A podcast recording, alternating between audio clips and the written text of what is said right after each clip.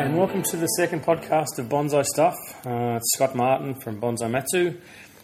Uh, firstly, let me start by saying thank you very much. Um, I've, had lots of emails and messages and and notes of support, which is which is really good. Um, I wasn't sure how it was going to be received initially, but um, you know, you sort of spurred me on to, to continue on with it, and uh, for that, you know, thank you, thank you very much. Um, I wanted to focus this podcast on um, some real fundamentals of um, what, uh, well, I suppose goes to the core of what I like uh, in bonsai. So it's not not a design related thing because I think that's very personal for each of us, but um, the the core of uh, when I work on a tree or work on any any, any custom trees or anything like that, um, my focus is good structure, is good bonsai. Um, and anyone that's done anything with me workshops or whatever, uh, they'll know that I repeat that uh, quite regularly because uh, I think I think that's the that's the core of a good bonsai. Um, you know, there's lots of lots of quick styling that can be done, lots of um, lots of uh, uh, bending of branches or positioning of, of, of um, the ramification, the tree structure to uh, to make it look nice for a photo. Um, but is that long term going to be uh, desirable and make it a tree that you really cherish in your collection, or one that you'd go back to and look at at a, at a show? I don't. You know, for me, no.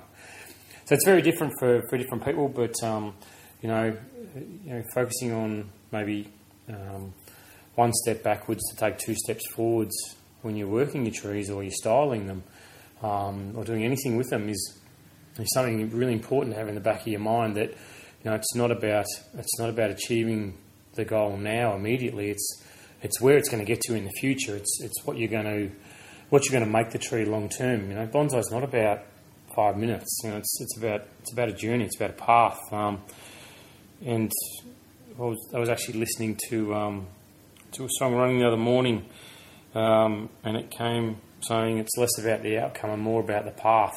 And and I think that really resonated when I was thinking about this podcast and how to get my idea across. Um, because you know all trees are, are on a path. You know we all know that they're not they're never truly finished and they go on forever and they hopefully pass from hand to hand to hand and you know, you've got it for a, for a really short stint um, in that, that tree's life.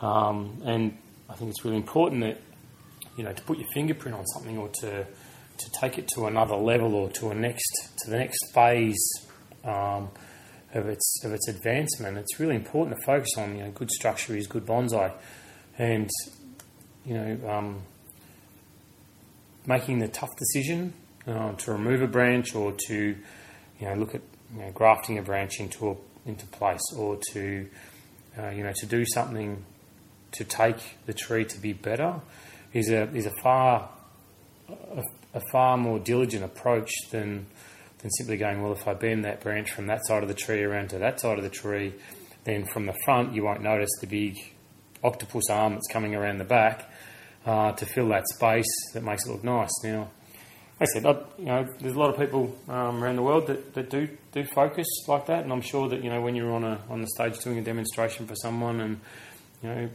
people want results, then you know your focus might be different. But when you're working on your trees, you know it's not about it's not about necessarily showing them to the world all the time. It's about you know your enjoyment of a tree and and shortcuts and and and not doing things the right way can have an impact um, on your enjoyment of that tree. You know, maybe you'll look at it for years and years thinking, you know, oh, really, I probably shouldn't have done this, I shouldn't have done that.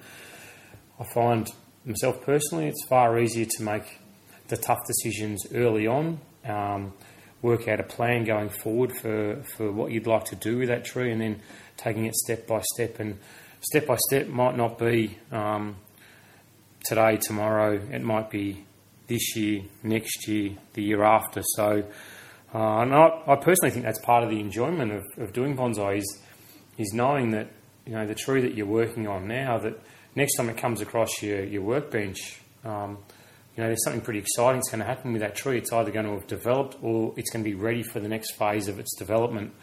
Um, you know, it's ready for a thread grafter. It's ready for, for whatever it is that you, you want to do. It's ready for a styling. Um, try not to push things too fast with your trees to get to the to an end point too quickly because it'll be to the detriment of the tree, and you'll make compromises um, in in your in your approach to how you how you manage that tree going forward. So right now in uh, in Australia, we're just uh, just ticking into autumn, a few days into the, the start of the season, and uh, and seems to be regardless of the of the weather we've had, which has been quite warm. Um, and it's flicked a switch and it's gone quite cold. It looks as though uh, the trees on on cue have started to um, start to change colour um, and start to take on their, their autumn appearance, uh, which which happened pretty quickly. You know, almost overnight for a few of the trees to start. Um, this is this is you know when I talk about the long term term goals with your trees, autumn's one of those times that it is particularly important to focus on the goals. And one of the one of the the priorities for me through autumn is is feeding my trees. Uh, my neighbours don't like it because it stinks to high heaven, but the results you see from feeding heavily or, or well uh, or appropriately during the autumn period um, pays dividends. You know, you get through the get through the dormancy period, and then spring comes around, and the results of your hard work and, and filling tea bags with fertiliser, stinking out the place for a couple of weeks while it settles in, um, starts to pay off. You know, the growth that you're getting in spring is because of the stuff you've done sort of six months earlier. So, uh, so it's really important that you know that every whenever you work on your trees, it's not about doing the monumental thing. You know, it's not about you know putting it into a to a new pot of some kind. It's not about a major branch bend. It's not about a, a complete restyling and, and, reshaping of the tree. It's it's about the fundamentals. It's about doing doing the, the good stuff consistently throughout throughout the years. You know, time and time and time again, and that's that's where you build the strength of the tree, and that's where you build the solid foundation on which you can keep taking steps forward. You know, um, I like I like the fact that I've got a wide variety of trees, and they've all got different requirements, and they're all at different stages of development. But